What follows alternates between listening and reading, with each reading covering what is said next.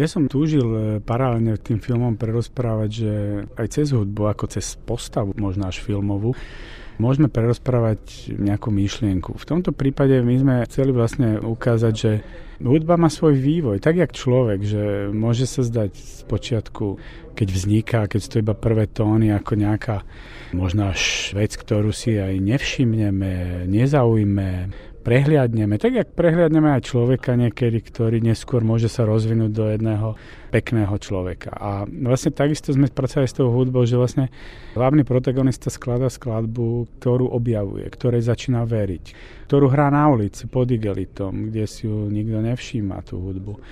Neskôr ju ponúka do veľkého sveta, do sveta svetovej hudby alebo do sveta úcty a slávy a nakoniec je nepovšimnutá zahodená medzi bulvár tá partitúra. Ale nakoniec po akom si uvedomení veci, tá postava nakoniec dá úplne novú tvár a nový život tej skladbe tým spôsobom, že prenesie a podaruje inému človekovi, mladému človekovi, ktorý tú skladbu zahra na malom školskom koncerte, kde vlastne v tej malosti tá skladba dostane tú veľkosť. My sme sa chceli hrať s tou myšlienkou, že aj malé veci sú veľké a niekedy veľké veci sú malé. Čiže bola to taká tiež cesta a pohrávanie sa prostřednictvím hudby a hledání si zmyslu. Violončelo bylo zvoleno záměrně, to je takový poměrně tklivý nástroj, když na to přijde. My jsme vlastně mali pôvodne myšlenku, čo nás veľmi bavilo, že to bude o dvoch bratoch, ktorí chodia hrávať na veľký kontrabas na námestie a na ulicu a privyrábajú si hrajú vlastne odu na radosť a snažia sa zarobiť takto.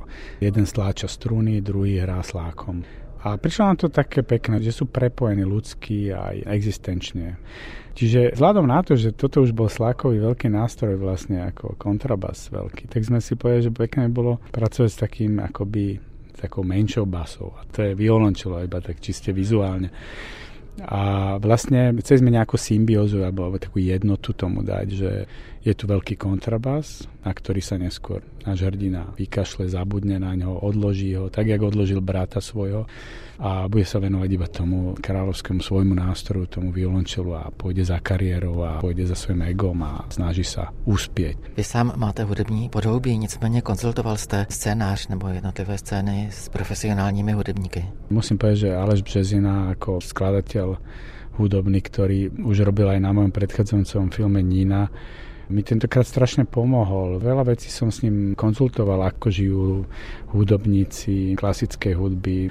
Rôzne situácie som s ním preberal, či sú hodnoverné, aby som to takto napísal a zároveň sme si aj spoločne vyberali akýsi ten repertoár, ktorý v tom filme môžeme vidieť a počuť. Čiže tá podpora jeho bola neskutočná, že vlastne už pri tvorbe scenára on mi veľmi bol pomocný. A neskôr bolo veľmi zaujímavé aj pre Aleša. Myslím si, a on to aj doteraz tak vníma, že to bol jeho veľmi výnimočný film v tom zmysle, že jeho úlohou bolo urobiť filmovú hudbu do tohto filmu, ale nie takú, že podkresluje obraz pocitovou hudbou, ale musel sa vteliť alebo dostať do pocitov hlavnej postavy a vlastne vytvoriť tú Matúšovú skladbu, ktorú on celý film, ten Matúš skladá. A vlastne akoby na chvíľku bol ten Aleš tou našou postavou a musel zrejme veci cítiť veľmi podobne, ako tá naša postava.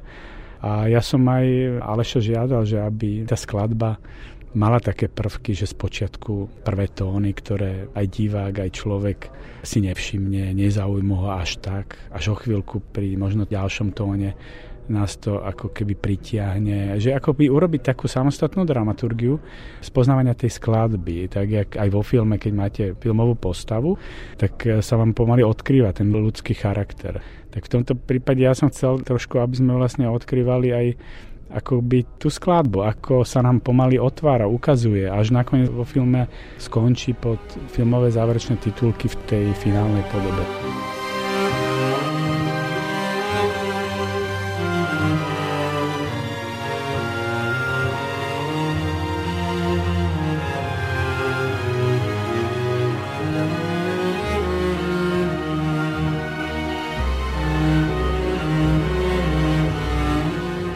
Aleš Březina, hudební skladatel, autor hudby k filmu Plastic Symphony. Ta hudba tam nemá fungovat jako hudba Aleše Březiny, ale má tam fungovat jako hudba toho Matuše Vrby, který si ji vytvoří, či je to člověk s nějakým vnitřním světem a na druhé straně ten starý pán si tam hraje nějakou skladbu, u které ani není úplně jasné, jestli je to jeho vlastní skladba, nebo jestli je to nějaká důvěrně znějící skladba, kterou jenom já zrovna jako divák neznám.